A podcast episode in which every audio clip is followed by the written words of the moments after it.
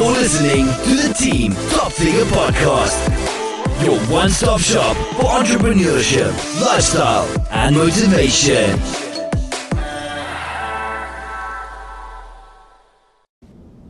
How's it going, everybody? It's your boy Top Figure Sal back here with another KeyCast episode. Hey, what's up, everybody? It's your boy Top Figure Wisdom, and we have a special guest here today. He's a serial entrepreneur, founder of Upsie. Man, I already said enough introducing the man himself, Clarence. Hey, what's up, guys? Thanks for having me on.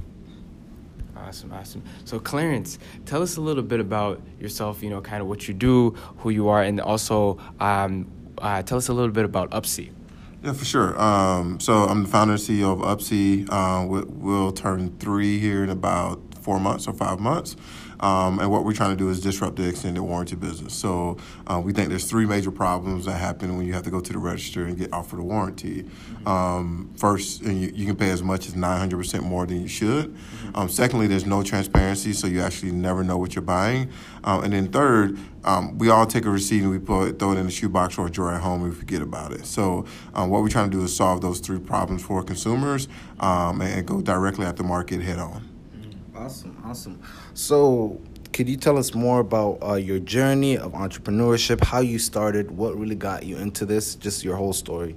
Yeah, so eh, I'm originally from Atlanta, Georgia. Um, uh, so born and raised there.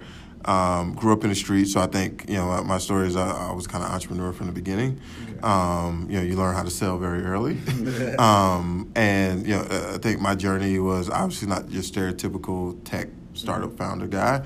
Um, you know, I'm a diverse founder, so I look different than everybody in the industry. Um, and you know, so I think my journey was one of you know like a lot of heartache, a lot of pain, um, and a lot of figuring out like you know how to be the best person I could be, um, and that led me into entrepreneurship. Um, and you know, fortunately, I, have you know I've had like great mentors and great people around that really gave me an opportunity to better myself and be in some rooms that I didn't even know existed. Um, so that that's kind of led me to um, starting my own business, which was a staff agency that failed. Um, it's probably one of the greatest failures I've had in my life because it really propelled me to the next level. Um, then that kind of pushed me towards Upsie um, and, and really seeing this problem and wanting to solve it for consumers. Okay, awesome. Uh, you said you said you're originally from Atlanta. So do you remember like the first time that you actually took the first step to try to be an entrepreneur or like go in that first room to really get out of your comfort zone? Because I know it was something totally different. Yeah. So yeah, uh, yeah. I, I tell people this pretty often. Like like I used to sell dope growing up, right? So I, I think that was my first foray into entrepreneurship. Mm-hmm. Um, and just today is a little bit easier. Kind of have to worry about getting my head blown off. um, so um, that that was probably like my first like foray into it. Okay. Um, and then you know, just like I've always been about like like doing my own thing and, and like wanting to build something that people could use. Um, I, I, think there's not a better feeling to building something and watch something that somebody that you don't know mm-hmm. use it and like it and talk great about it, right? And so that that always um, you know, makes me really happy. So I, I, think like very early on, it was about like you know sales. I think every great entrepreneur is a great salesperson. Um, and so like you know you, you learn how to sell, um, and then you start try to figure out like how do I you know create something of my own that I could sell like over and over and over again. Um, so yeah, that was kind of my first foray into it. Awesome. Like you said, some uh, a little bit like about hardships. You know, going through being a. We have a lot of listeners that are you know young entrepreneurs that you know are like look like us and they're you know what are some of like the you know hardships you faced being a black co-founder being a black founder and like how do you overcome these kind of things in like the corporate side of things? Yeah so you know i think every um, every problem you know, every piece of adversity is an opportunity right? And um, you know you know being you know that we are who we are we look like we look like right? Obviously the the the game is a little bit harder for us but i think that's an opportunity to separate ourselves.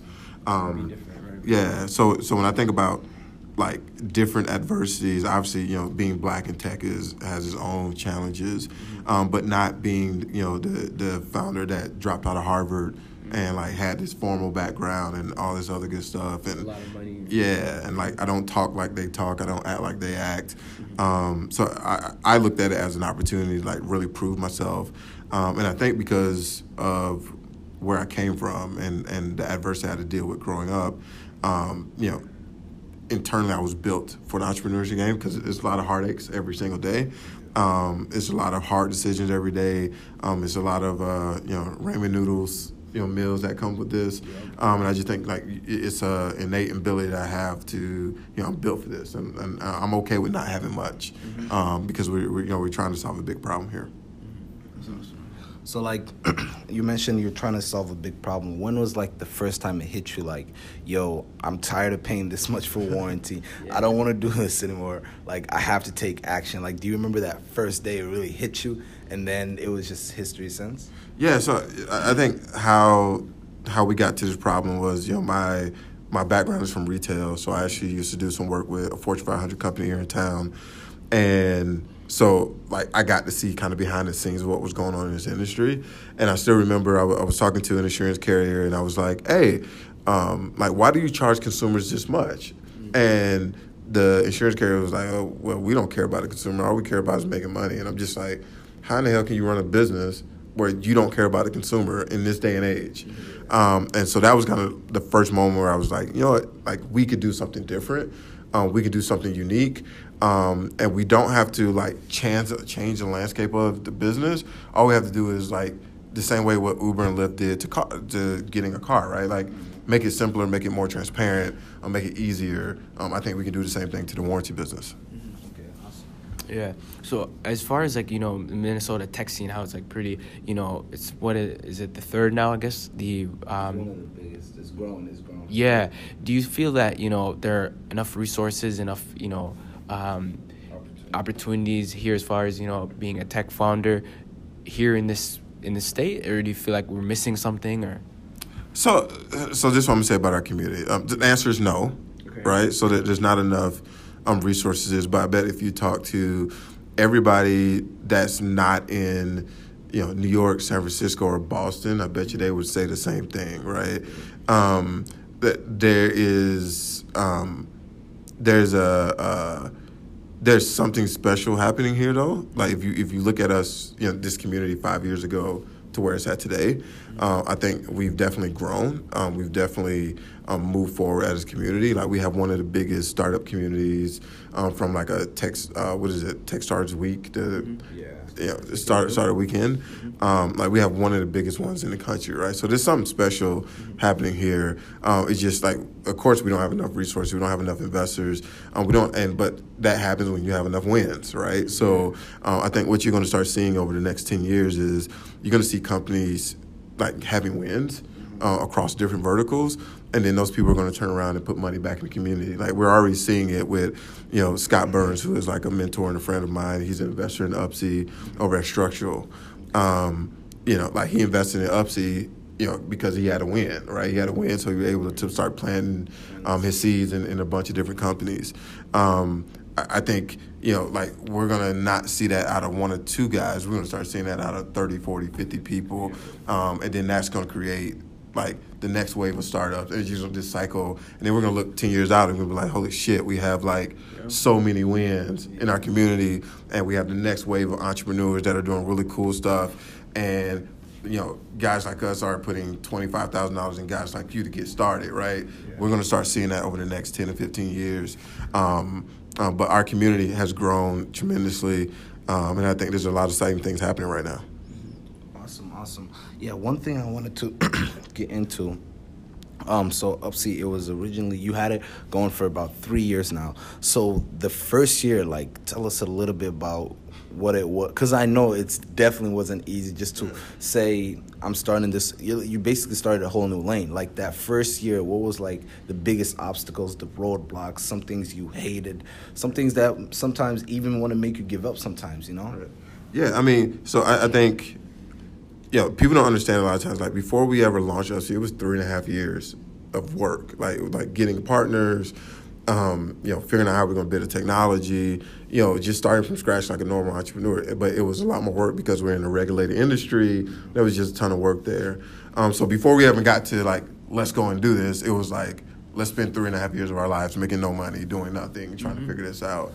Um, and uh, you know, I, I actually remember the first year like it was yesterday. Like it sucked because we were making, like we were doing like two hundred dollars a month, three hundred dollars a month, and it was like, crap. Like we're not making any money. Like we can't afford anything. Um, and you know, you just keep like chugging. Like if you believe in your mission and your value, which is, you know, we wanted to solve this problem. We knew there was a better way. Um, like we didn't know anything else, right? Like we didn't know how to do it, right? We didn't know how to market. We didn't know how to do all of that stuff. We didn't understand metrics or OKRs or, or KPIs, but we knew, like from a mission standpoint, like we were doing the right things. Um, so the, the, first year was devastating. I, I, can tell you, like so many times, I wanted to just quit, right? But that's why I also think it's really important to have really smart people and really supportive people around because, like, if you have a mission and they start believing your mission, like they won't let you quit, right? Um, and so, like, a lot of the first year was like, you know, testing, figuring things out. Um, like talking to a lot of customers, you know, it's one thing I encourage entrepreneurs to do is spend all your time talking to customers, right? Because they're the only truth in your business. Um, and so um, the first year was, I, I would probably say the first two years was like the hardest ever. It's still hard every day now. Um, it's just different kind of tough today, right? Like like growth is tough, um, hiring is tough. Um, you know, dealing with investors are tough is tough. Um, but you know, it, it's you, you tend to start respecting like what you go through today because you remember when you didn't have any money before. Yeah. So. Yeah. yeah.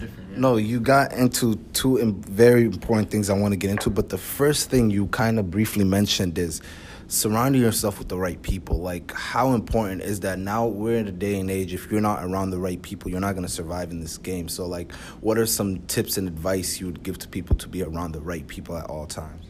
Yeah. So I, I would say this, like, like talk don't mean anything, right? Like actions mean everything, right? So surround yourself with people who are actionable and like when they say they're gonna do something, you can see them going to do it, right? Um, and a lot of times that will show you the person that you should be like using as an advisor and that kind of stuff. You know, I, I talk about uh, my guy Rick Norvo from Go Capital. Uh, he's been a mentor and a friend for a long time. Um, everything that he said he was going to do, he did. There was a lot of times he did stuff before he even said he was going to do it. He just did it, right? Um, no pay, no equity, no nothing. Just did it, right? Um, because he believed in the mission. Um, and when we were able to take care of him and pay him, like we paid him, right? Because we was like, like there's no amount of money that we can give this dude for what he did for us to help us move forward. Um, yeah, I, I joke around and say like there was a lot of nights where like I was just like lost in whatever we were going on going on uh, with our company, and I would call this dude at eleven thirty at night. He would pick up the phone. And he would like, "Hey man, let me crawl out of bed." You know, and like let me talk, right? And a lot of times it's just me needing somebody to talk to, not really wanting anything, but like talk and say the same thing over and over and over again. And he would sit there for an hour and just listen and just talk, right? So, um, who you surround yourself with determines where you go. It's no different in life, right? Like yeah. you surround, surround yourself with losers, you're probably gonna be a loser. You surround yourself with winners, you're probably gonna like accidentally be a winner, right? Um, and and so I believe in that. So I, I, try to surround myself with people who are you know much better than I am, who's much smarter than I am. Um, and you know I'm fortunate to be married to a woman who's like like better than anything I, I could have ever imagined. So it's like putting yourself around people that are better. Um, just tends to make you better. Okay, awesome. And uh, the second important thing you really mentioned is hiring, like growing your team.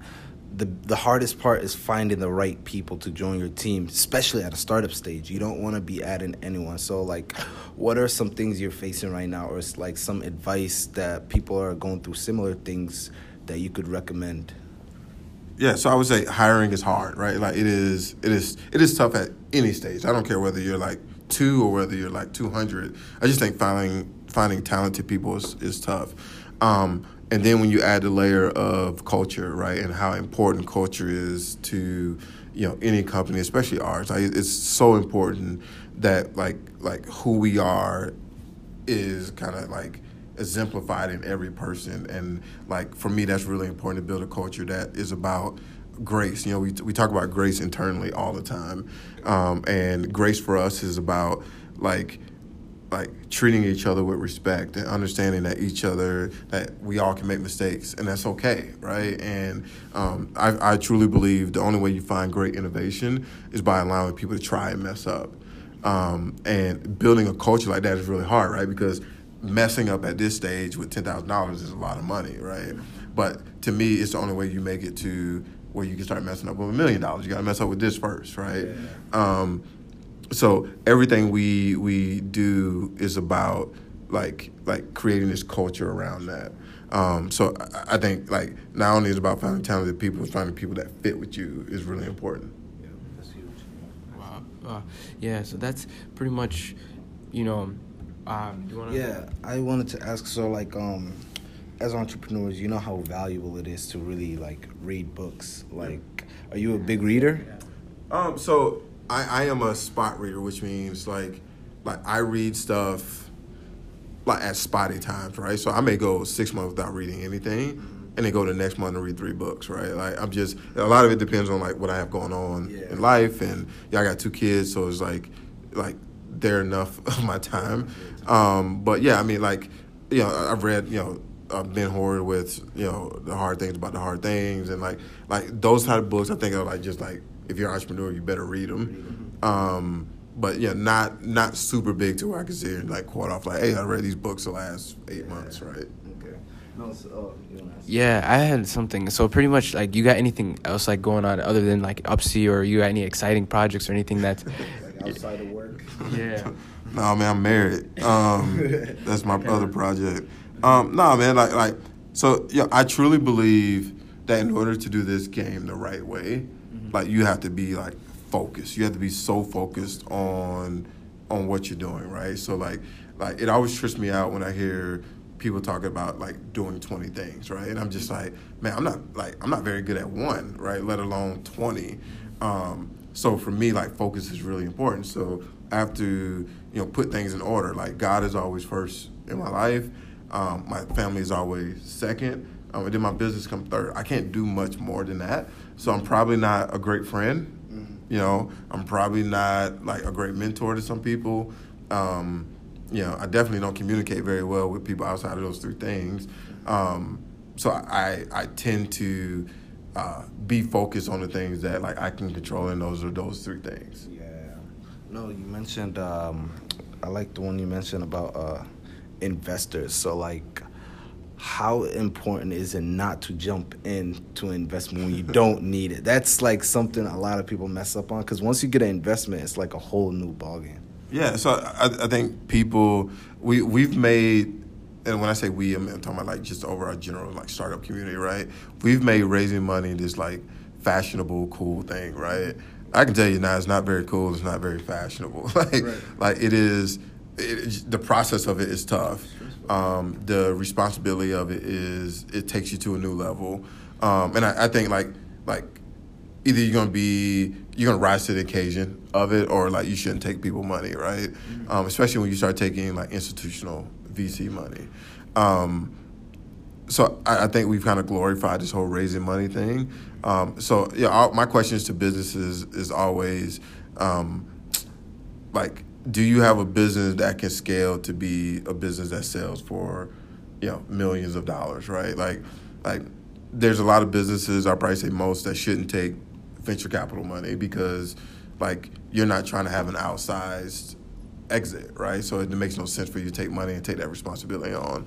Um, if you can build like a great lifestyle business where you, you know you and your family can do well and you can employ other people, like that's awesome. But I, I think we've we've made taking venture capital like this really cool. Like if I do it, I, like I'm I'm like validated type Yeah. thing. Um, yeah, and it's like, and, and, and, and, and don't get me wrong, it does do that, right? Like, like, like once you raise a round of venture capital, you're kind of seen in a different light. Like, oh, like your business must be in a good place, Yeah. like because somebody like who don't know you, don't trust you, gave you their money. Um, but I implore people like to really figure out is your business one of those businesses or not? And, and there's there's nothing wrong with not taking venture capital, right? Like there's nothing wrong with that. Um, same way there's nothing wrong with taking venture capital. You just have to figure out what's right for you. Yeah, no, and you you raised um quite a, a decent amount of money, but what was the process of really like finding the right investors, finding when you should take it, finding who should take it, like that whole entire process? What was it for you? Yeah, so I mean, so fortunately, so last year we got into um, TechStars, um, and that changed the like the life of our company um, because it, it it it took all the things that like we didn't know as a company and put it right in front of us and gave us access to it. Um, and so coming out of that, uh, we had momentum going. We was growing revenue 25% month over month, and like we were we were in a really good place. And so our raise, you know, we got access to the investors we want to access to, right? Like so, Techstars literally made those introductions to the people that we needed to get to, um, and because we had got validated in the program, we had people talking about us. Um, you know, it really helped us like get in front of the right people at the right time. Um, the raising money process is is tough, right? Like, like you you know, I'm sure you guys heard the phrase of kissing a lot of frogs, right? Like, like you're gonna kiss a lot of frogs. You're gonna take a lot of meetings that you know don't mean anything to you. Um, but that's kind of the process. Like you, you're you're, you're taking you know 30 meetings to get one yes, yes. type thing. You know, I know, I know guys who who've done 150 meetings to get a yes, right? Um, yeah, like, but I mean, that's part of the game, right? Like, you can't do a startup if you're not persistent. Um, but the, the, advice I try to give younger entrepreneurs that I learned personally was, um, you know, understand your business better than anybody else on this planet, right? Like, like I, mean, I can't tell you how many entrepreneurs I meet, and like, they don't know their business better than I do, and I'm like, I'm not even in your space, right? Like, I literally Googled like I googled a couple things and figured this stuff out, right? Yeah. So like, there, there, I, I think there's nothing more foolish than going into a meeting with somebody and they know your business just as well or more than you do. Mm-hmm. Um, and then two, I would say like understand the metrics of your business, understand what drives your business, understand what levers you pull, um, and what they're going to do for your business. Took me two years to understand that. Like literally, took me a long time to understand how important metrics were to our business. Um, and then once you figure those metrics out, then it just becomes a math game. Does it take less money to acquire a user than it than it will over the lifetime of having these users? If the answer is yes, somebody gonna give you money, right? Um, if the answer no, you need to go back to the drawing board and look at your your business and, and your unit economics. So um, I, think for for young entrepreneurs, it needs to be about like like the metrics and understanding your business more than anything. And there's like there's so much money in the market, right? Like there's literally like like hundreds of billions of trillions of dollars just sitting there to invest in great businesses um, and to separate yourself, know your business better than anybody, understand your metrics, and somebody give you money. Yep. No, that's a very valid point. And one thing I wanted to talk a little bit about is how important is it to really like pivot, like as soon as you find out something's not working, how quickly? Because you know the phrase for entrepreneurs is "fail fast." Like yeah, sure. how? Like what? What? What are your thoughts on that? Yeah, so I, I think something that saves you from pivoting too much is doing your user research before you ever start the business, right? So, like this, is what I see a lot, a lot of entrepreneurs do. They start a business and then they try to go find a problem right? Yeah. It's like, hey, I got this cool software idea. I'm gonna build it, right? Because I'm a coder, and then I'm gonna go to the market and try to figure out where's where's the problem at, right? Yeah. Um, like there's so many tools today where you can like build like a fake product, right, in vaporware, and you can go to businesses that you think like have a problem and try to use it solve. But I see so many people like build out a full product and then go do it, and then when that person says, "Yeah, I like this ten percent of it, but the rest of it is crap," it's like, well, I got to go back to drum board and I got to spend ninety percent of my time rebuilding this, right? Um, I think it's really important to like do that user you know work. Like one thing i think was a saving grace for upsie was like before we ever built the product we were doing like like user feedback research and like we were out literally out in the streets like talking to customers like hey how would you feel about x how would you feel about y and taking that feedback um, you know we use firms to do like research in the market we did so much work so by the time we got to the product we were like these are the three things that people are talking about. That's what we're going to build around. Um, and so like you, you have to you, you have to do that work before because then that keeps you away from those like deep pivots, pivots. right? Like that's like Upsie has pivoted like on multiple fronts, like like from a like a how we get to our customers, that kind of stuff standpoint. But our mission is still the same mission we had when we started the damn thing, and that was like we're to solve these problems, not have those problems and messages changed. Yeah, of course. Um, Um, but I don't. I feel like if you go into this and you do your research, your user research, you'll figure out very quickly whether you should be doing it or not, or whether it, the market is saturated and like too many players shouldn't be doing it, or all the players are doing it this way. I want to do it this way, right? Like, like that's how you separate yourself from the market. But a lot of people don't do their user research first, at right. first, um, and then they, they, they, they build a product seeking a problem. Damn, that's that's crazy. That's very very valuable. Um, yeah, like we're about to wrap this up here. Like one final advice that you would give to like a startup that's in that startup stage and they're going, they're literally like pulling their hairs at this point. Yeah, man, like keep going, right? Like so, I think a lot of times, you know, um, it's easy to quit and it's easy to stop and it's easy to listen to people. Um, so that that's my first piece of advice is to to to persevere and keep going. Um, and then the second thing that like like I tell people all the time is like you can't do both. And what I mean by that is like you can't have your fun now mm-hmm. and have your fun later. It's just not gonna happen, right? Like like at some point you're gonna have to sacrifice. You know, and, and you know, I was just telling a buddy this other day, um, like you can't build like a big company and like and like and have all of the joys of life, right? So you can't go clubbing yeah. and, and be in the early stages of building a company, right? Like you can't go on vacations, you know, once a month and still build a great start. Like like at some point you got to sacrifice. And I remember telling my wife this early on. We're going to sacrifice now so we can have later. Yeah. But we can't have them both. We can't have now and have later, right? Yeah. Um, and so my, my second piece of advice is like like figure out what your priorities are and sacrifice for them, right? Because I truly believe that if you persevere and you sacrifice and you surround yourself with the right people and you do the user research and you, you do all these things that like I think are fundamental fundamental to like having a good business, I believe good things will happen. That don't mean like you'll sell for 100 million. That don't mean like you're gonna have this huge success. That doesn't mean you're gonna get depressed. That doesn't mean like any of that stuff is gonna happen. But it will give you the best shot possible. Wow, guys, this was an amazing episode. We hoped all this valuable stuff we had today helps you guys. Um, yeah. So, Clarence, if you want to tell them all your socials, where they could find you, all of that. Yeah, for sure. So you can find me on Twitter. That's probably where I'm most active. Um, uh, and on Twitter, it is Clarence C L A R E N C E underscore Bethea B E T H E A on Twitter. Same thing on Insta. Um, you know, you can reach out to me on LinkedIn. It's just Clarence Bethea. Um, you know, happy to hear from anybody that has like any questions. You know, like we're hiring. So, um, so, uh, so if you're uh, like if you're in growth, if you're in that whole marketing, digital marketing thing, um, please reach out to me um, directly or get these guys, get my email from these guys. Um, looking forward to hearing from anybody that wants to connect. awesome, awesome, awesome. So yeah, with that, that's another episode of the Key Live. And again, we're giving you guys all the keys to open endless doors and endless opportunities. Thank you guys.